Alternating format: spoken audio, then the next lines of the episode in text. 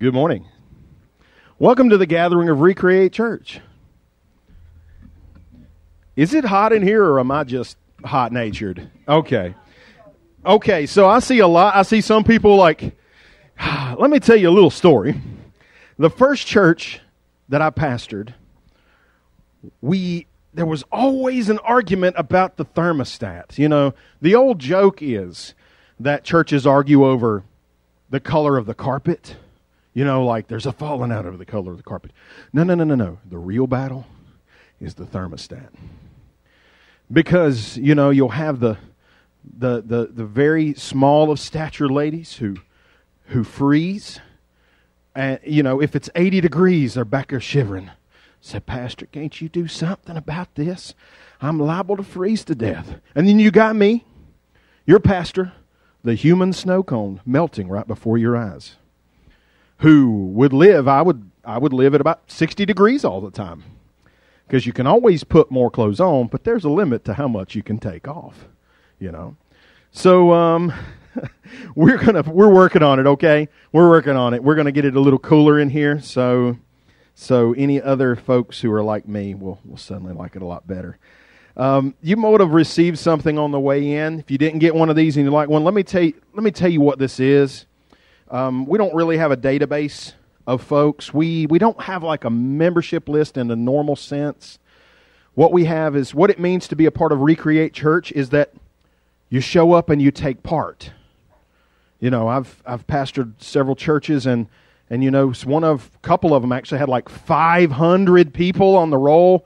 And like, you know, that first church I pastored had, had 300 on the roll, but like 60 in the pews when I showed up, first showed up. So it doesn't, you know, that's kind of irrelevant. This is not like a membership sign up. I want you to understand that. This is, we'd love to get some information so some of our ladies can send out cards. Our ladies group wants to send out cards to people on birthdays, cards to folks who are sick or struggling. That's what this is. So, um, we have some more. More of these, Neil? So if you need one of these, just wave it, Neil. And uh, there's some right up here, Neil. So if you do not want to put the year of your birth, that is okay. That is okay. So, um, anyway, that's what this is. That if uh, this is to sign up so we can get you a card or something if you're sick or you know just thinking of you. So we're not not going to like do anything else with that information. Okay, good, good. Do you know our motto around here?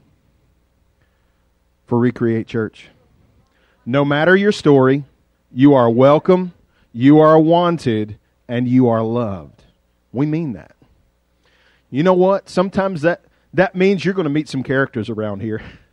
Sometimes you'll meet some folks who are who uh, who make a trip out to Saturn every now and then and come back. You know, but we love them anyway.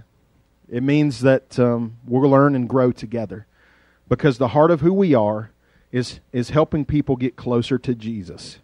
That's, that is what we do. We're a community of life and love, helping people get closer to Jesus. That means each other. That means I'm helping you guys, you guys are helping me, you're helping each other. That's, that's what we do. Well, we have been looking at some of these stories in Mark, and I love to tell I love to tell things like stories. I hope that's okay. I just want to tell y'all a story. Can I tell y'all a story? Going to anyway, even if you said no. So it may not help you to have said no. I want you to picture something. I'm going to sit down. I want you to, to picture a scene. This is you. Can you imagine yourself laying in your bed trying to stay asleep? That wasn't so long ago today. Guess what? You got up and made it to church service. Thank you. Good job. That's a struggle especially the more kids you get. That's the more of a struggle that becomes. You know, you've also you got to, some of y'all are getting kids and a husband out the door. So I get it. I get it. I want you to picture this.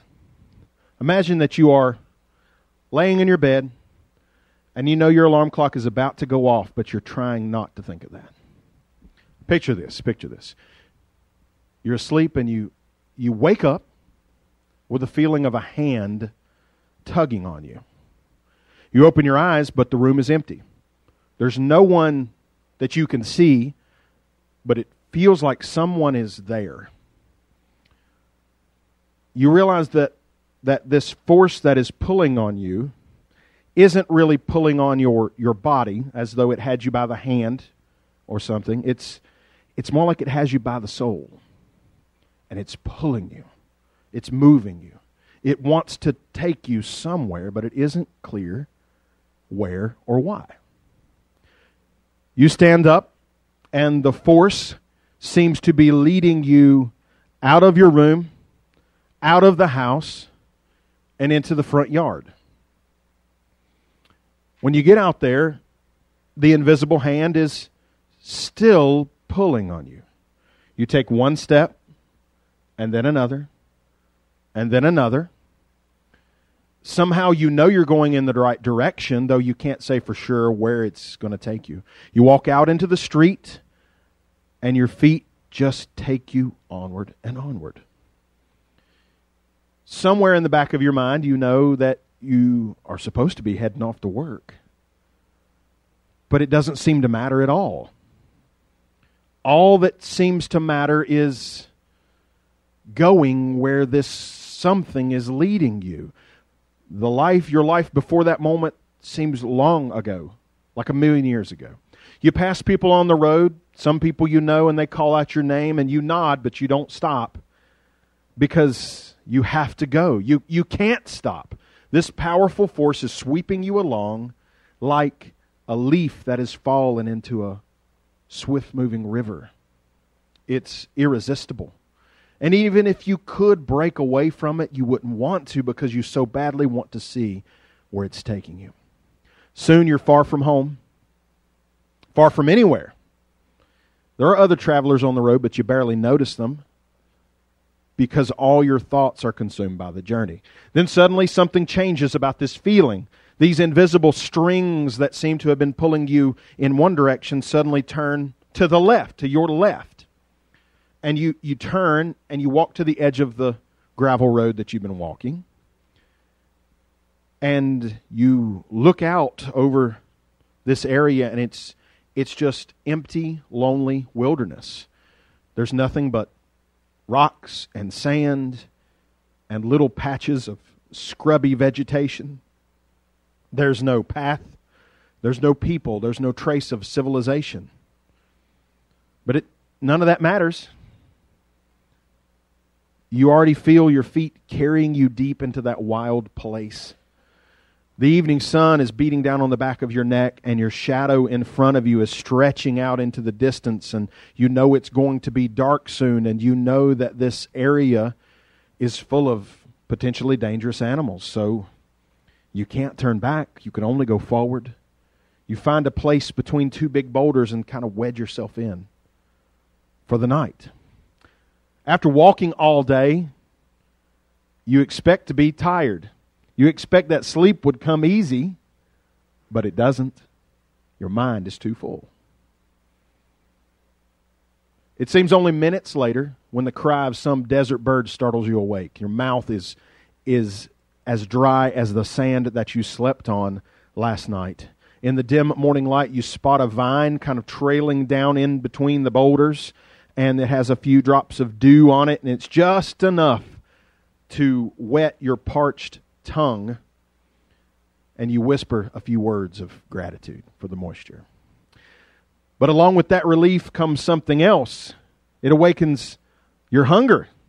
You haven't eaten anything since the night before last. Your stomach muscles are contracting and protesting, demanding food, but there's nothing.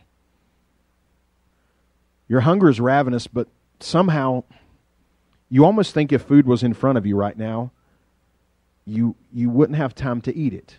You don't look busy, but you are so consumed with what seems most important thinking and praying. That's what you've been doing since the previous morning thinking and praying, thinking and praying, thinking and praying. As you sit between those rocks, it feels like God Himself is speaking directly into your heart. Not as though He is right next to you, but more like He is inside of you. You sit there for you're not sure how long.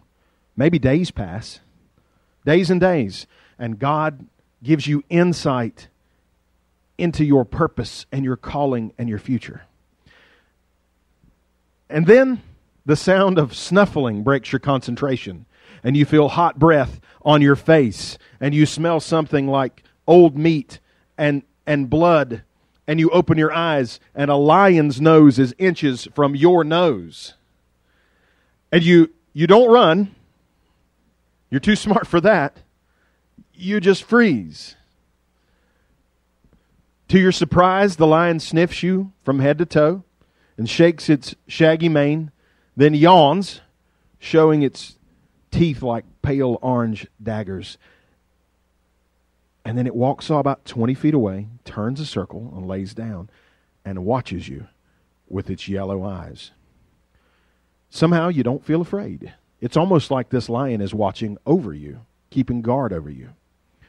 So time passes and you pray and you meditate, and the sun traces its path across the sky 39 times, baking your cheeks in its rays.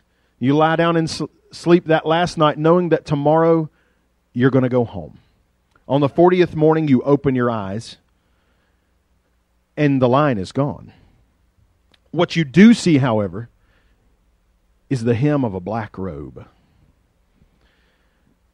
Underneath it, there are no feet, just darkness. The fabric ripples as if in a raging wind, but the air is still. You've been expecting this.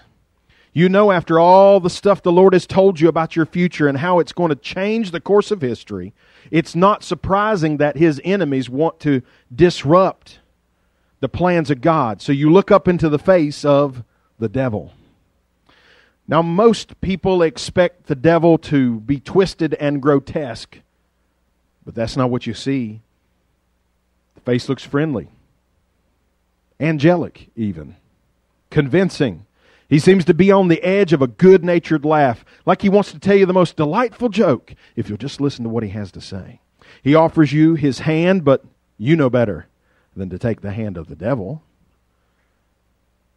He seems politely hurt by your refusal, but soon he's smiling again, and, and in front of you on the ground appears a woven basket covered in a black cloth. And the devil whisks away the covering, and in that basket, oh my goodness, you smell it before you see it. Your nose fills with the aroma of fresh baked bread and in that moment, the most human part of you wants to do nothing more than to pounce on that basket of bread and eat it all. But before you can even move, the image blows away in the wind as if it were made by, out of smoke. And in its place, three large, smooth stones in the exact shape of the loaves of bread that were just there. The devil smiles. You know, if you just speak the word, these stones will become bread, he says you can do this and you can satisfy your hunger. And you know that although the devil is a liar in this thing, he is technically correct. You could. After such a long time with God, you understand perfectly the power he's put inside you. You could turn these stones to bread, or you could produce an entire feast. As easy as saying hello. And you, you look up at the devil again and you see the eagerness in his eyes, and Anything the devil wants for you that badly can't be good for you. And you remind him of, the scripture that says that the Word of God is more nourishing than any bread.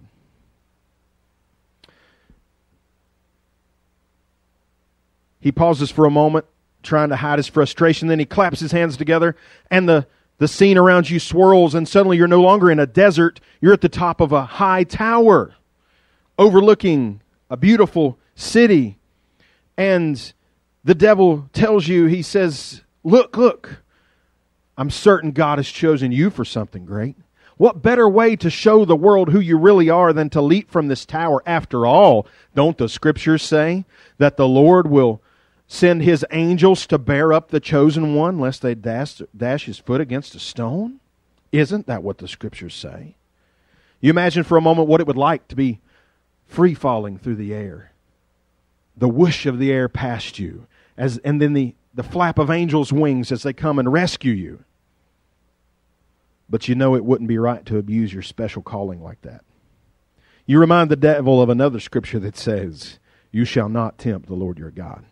He snaps his fingers, and in a flash, you're no longer there, but you're on the top of a mountain, a mountain so tall that it seems to overlook the entire planet.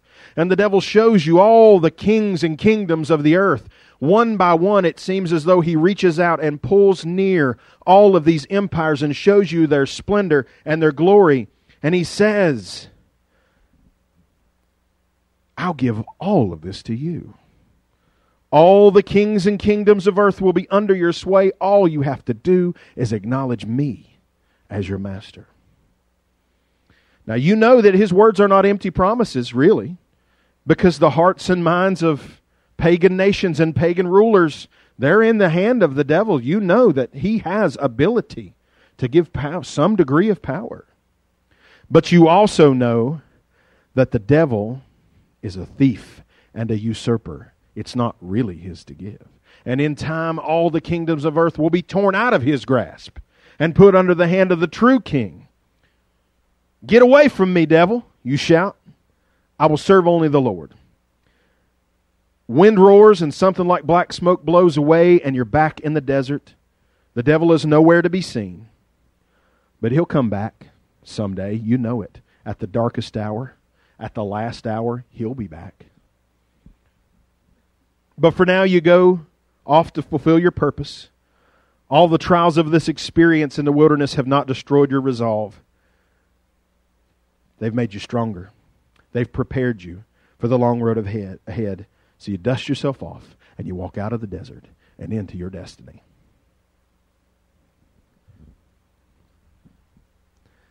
And that's the way I picture it. The story of Jesus and his battle with the devil. This is where we've gotten in the Gospel of Mark. We're in the Gospel of Mark, chapter 1, verses 12 through 13. I think I've made y'all all sleepy with my story. It was a bedtime story after all. Y'all are used to me cutting up up here, but I don't have, I don't have as many jokes today. Can y'all help a brother out? Okay, okay, okay. so let's read in Mark chapter 1, verses 12 and 13. Goes like this Immediately the Spirit drove him into the wilderness, and he was there in the wilderness 40 days, tempted by Satan and was with the wild beasts, and the angels ministered to him. We're going to stop right there and pray. Heavenly Father, in Jesus' name, we pray you'll open the scripture to us. And I pray that you'll show us how purpose is on the other side of the wilderness. In Jesus' name, amen. All right, all right. Let's look at verse 12, please. Verse 12, okay. Do you know anybody who's always in a hurry? Always in a hurry? Some of you pointed at yourself. I'm always in a hurry. You know, I have a saying in my family I hate being late. I hate being late so much. And that was so interesting when Katie and I got married. Uh, my family gets places awkwardly early. Her, her family gets there fashionably, very fashionably, late. Not so much anymore. Katie's is not really late anymore, but when we first got married, it was a bit of a struggle. But my saying with my kids is if you're five minutes early, you're 10 minutes late because you should have been 15 minutes early. And my dad's in the front row nodding his head because in my family, we would have a birthday party at 2 o'clock and my dad's parents would show up at 1. Okay? And then like all Katie's sisters would show up at 1 at 2:30. So grandma and grandpa had been there for like an hour and a half and I was just hung. I was just ready for the party food. I was ready to bust into the party food.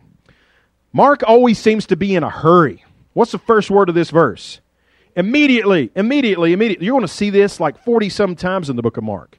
The other three gospel writers, Matthew, Luke, and John, use the word immediately, but not like this. Mark uses it three times more than the rest of them put in uh, put together.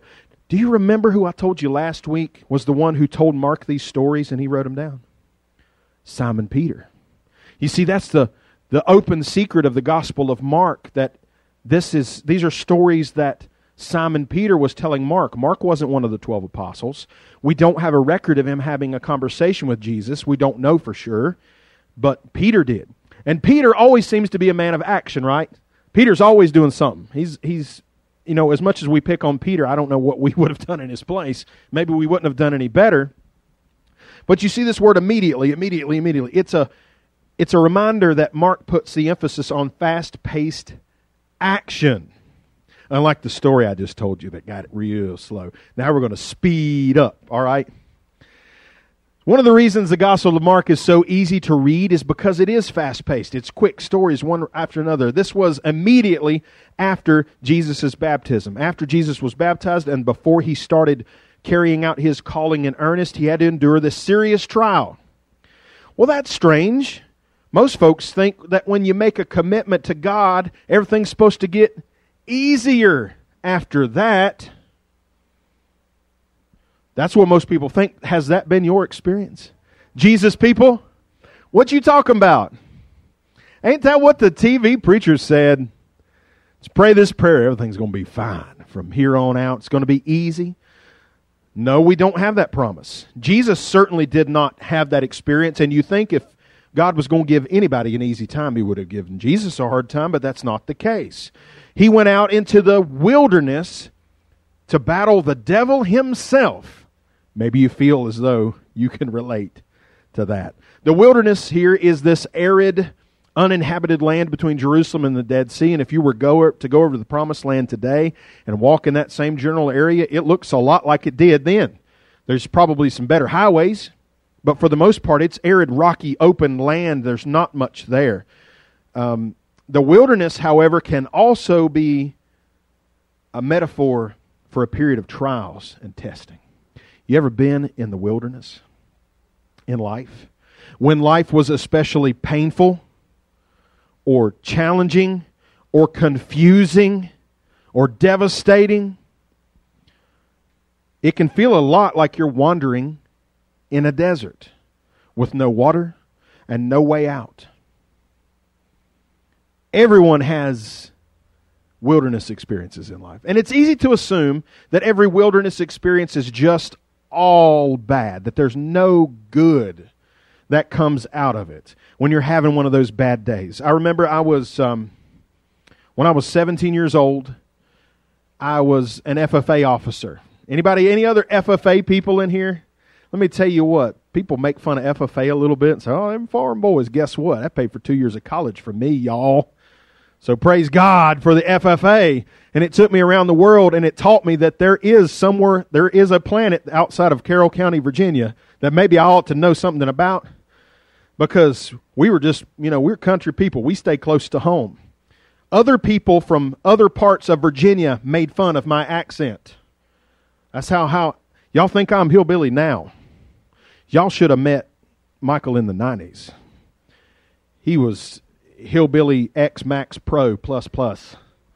He was. So so it was good for me, but let me tell you, some of those trips, I remember one trip I took. I went to Richmond, Virginia to the state fair. And I had a new car. New to me. It was not new. It was a 72 Plymouth. It was not new. Okay? This 72 Plymouth Duster, loved it. Wish I had not gotten rid of it good roaring thing. Of course, it got 13 miles per gallon on a good day, rounded up on the interstate, so I couldn't drive it all the time. But boy, did it sound good. Katie was not nearly as impressed with that car as I felt like she should have been. She said the brakes weren't that great. What do you need brakes for when you got a gas pedal? You just speed up through that turn. Anybody else have a husband who sort of sticks the turn? Just me? Just me? Okay, okay, maybe not the husbands. Maybe it's some of the wives. So I go to Richmond, and um, that car had been parked for like how many years, Dad?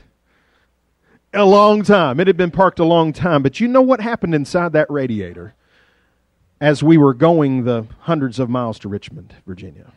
All the rust that had built up inside that radiator was coming loose. But I didn't know that. I went to Richmond took my grandfather with me. My grandfather, James's dad, he's been with the Lord a while now.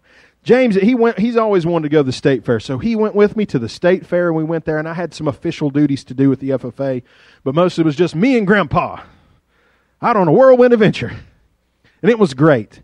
And uh, of course, we didn't stop at a gas station because we were getting there. Um, did I mention to you that the gas needle didn't work on this car? And it got 13 miles a gallon on the interstate, rounded up on a good day. I did say that, right? So, um, my grandpa said he would drive a little bit on the way home. I said, Grandpa, don't you think we need to stop and get gas? He said, Nah, son.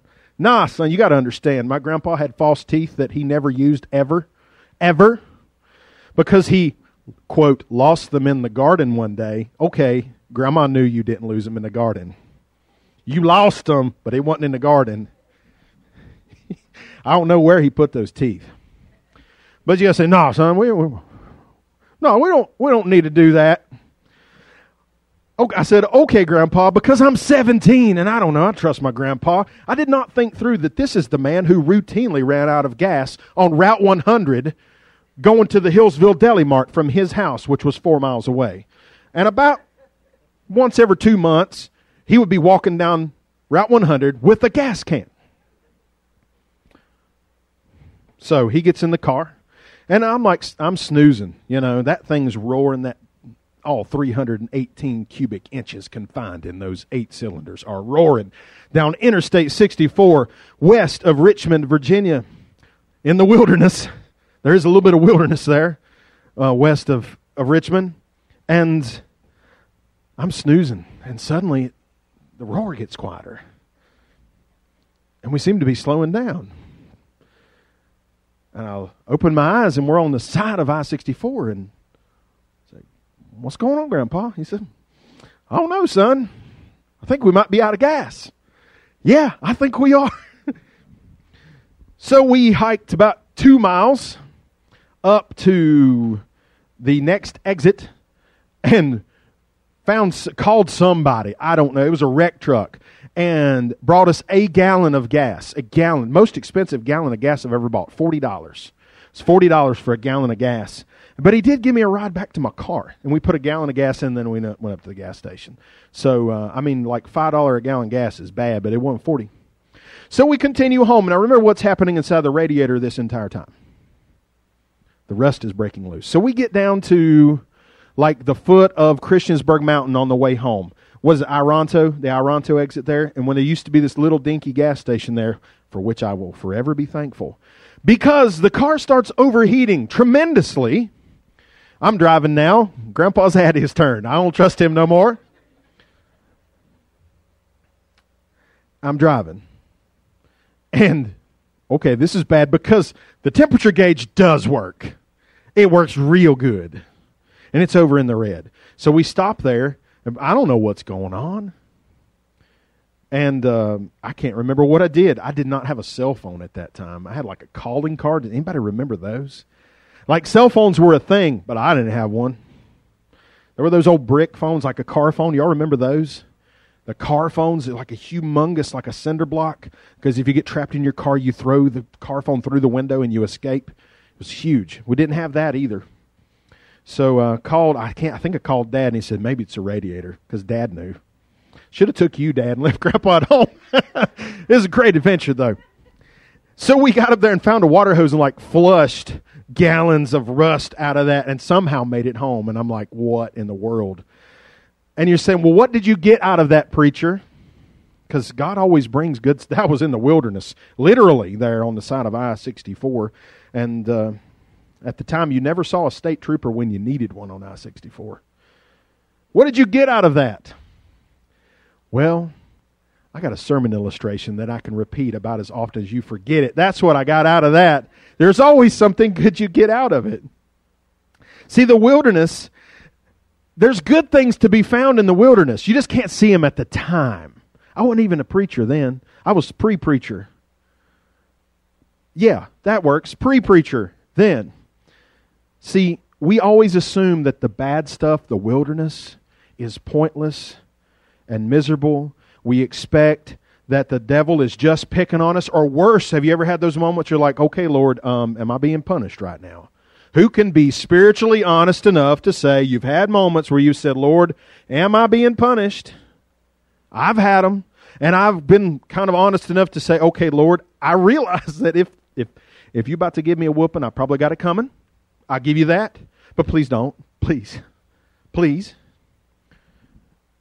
I get it. I want you to understand that there are purposes for our trials that we don't see. Look in, look in verse 12. Who was it that led Jesus out into the wilderness? Was it the devil? Who was it?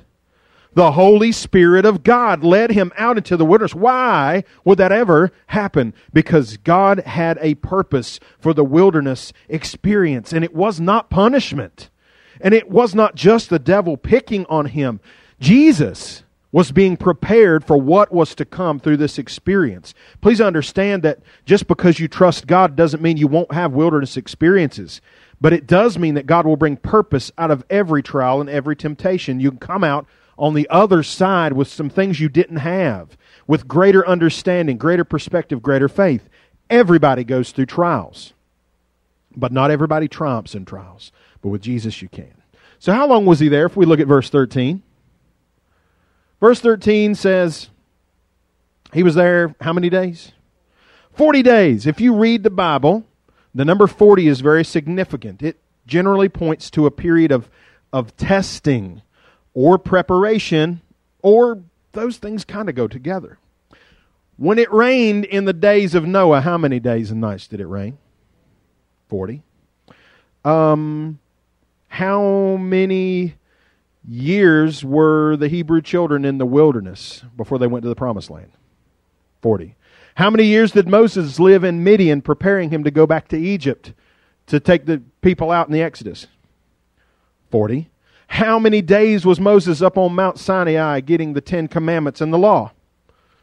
Forty days. Forty days.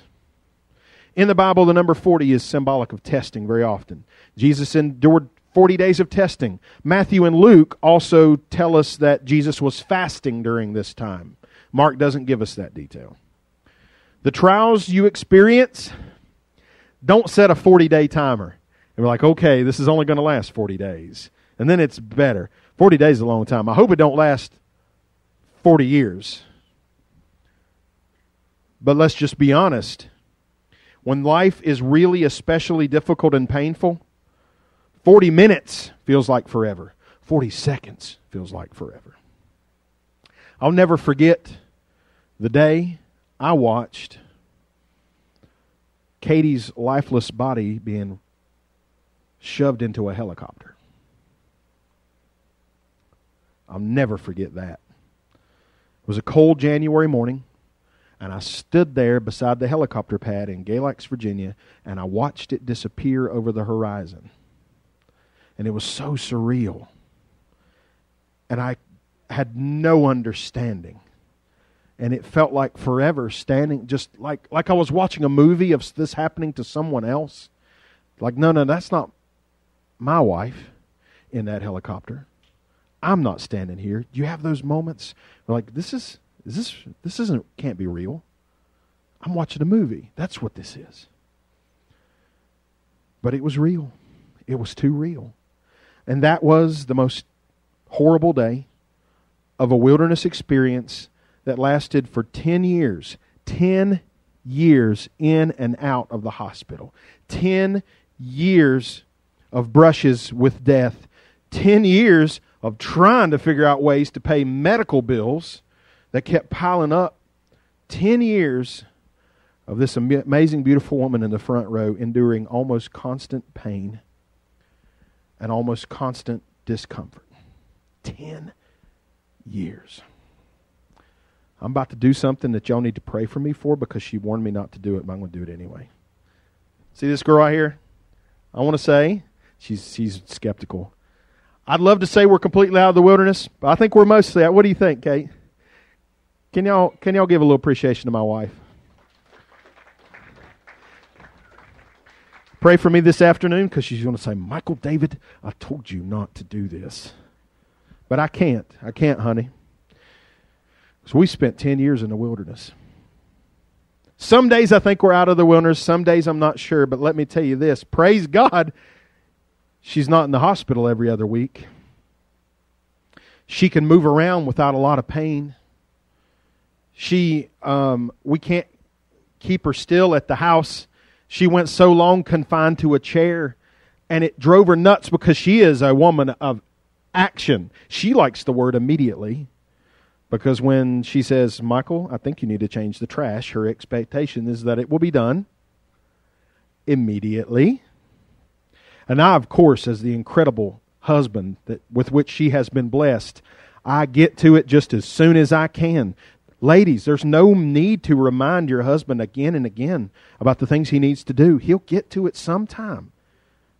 It, it I mean, don't you don't have to remind him every few months to move that junk car. He'll eventually do it, or it'll turn to rust as God intended. We have two non-running cars sitting in our house right now, so long suffering is one of the fruits of the Spirit, and I praise God that He has granted my wife so very much of it. Mostly. Ten years. Ten years. Here's what I can tell you. Here's what I can tell you about 10 years of constant, constant struggle. God brought good out of it. Would I do it again? No. Never. No chance.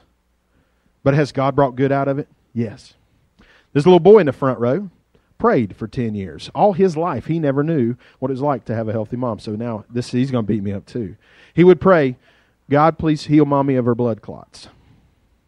The blood clots are still there, but mama feels a lot better, doesn't she, Elijah? So your prayers went a long way. Praise God. 10 years. 10 years in the wilderness. And it's like, I don't know if we're out of the wilderness, but I think we can see where the interstate is. We just got to get over there. I don't believe that God gave Katie the spontaneous bleed that nearly took her from us. On the contrary, I feel like He spared her and us. I don't believe that God gave Katie the trials that followed, but I see how He's redeemed them. Certainly would not have chosen the path that we have walked, but there's no denying that God has redeemed the steps along the way. Now, hopefully, what I'm praying is okay, Lord, we've been through the wilderness. Hey, is it time for a season of blessing? That would be great. Let's have a season of blessing because I think we're ready for that, and that would be okay. And I just I praise God, you know, from this time last year, a lot of things have changed, and things are getting better, and the Lord has provided me with a good job and a lot of opportunity. So yes, God's answering those prayers. So, um, even so, I could tell you the devil has used some of those trials too as an opportunity to discourage and to tempt. And that's what he did with Jesus. You know, I told you last week that Jesus kind of had a rap battle with the devil. Do you know what a rap battle is?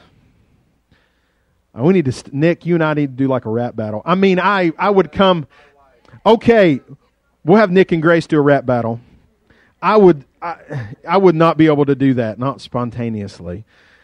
Um, but it's kind of like that because the devil and Jesus are like quoting scripture at each other until Jesus drops the mic and walks away and sort of metaphoric metaphorically, okay? There was no microphones at the time. Mark doesn't give us any of these details. Why doesn't he give us these details? Because remember, Mark ain't about dialogue. He's about action, action, action, action. The good news, the, the Gospel of Mark moves so fast that if you see something like, oh, wow, that's cool, I'd like to know more about that, guess what? Go check out Matthew and Luke and John because they very well may have written about some of the same things, especially Matthew and Luke wrote about almost all the stories that are in Mark are also in Matthew and Luke. So you can get more. You want a lot more words? Go to Luke. Luke is sneakily the longest book in the New Testament. No one seems to realize that. Because Luke was a medical doctor. Luke wrote a lot. He gets lots of fine details. Mark is about action. He's the one that's like, hey, if you like this, you can find more. But if you're reading through and you're like, okay, this story doesn't really like click for me today, you don't have to wade through paragraph after paragraph of more information because he's on to the next story. Uh, Mark, however, does give us one detail that none of the other gospel writers do, interestingly. It's this bit about him being with the wild beasts. What did that look like? In the story I told you in the opening, there was a lion. I don't know if there was a lion. I would love to be able to tell you that Jesus was sitting on a rock in the wilderness, petting a lion, or hanging out with a bear. But I don't know. There were dangerous animals in the area lions and leopards and bears, jackals, foxes, spiders, snakes, and scorpions. And those last three, I just lost some of y'all. They're like, I'll fight the bear, but I don't want no snake. Don't give me the snake. I ain't afraid of any of those things. The only animal I'm afraid of is a hamster.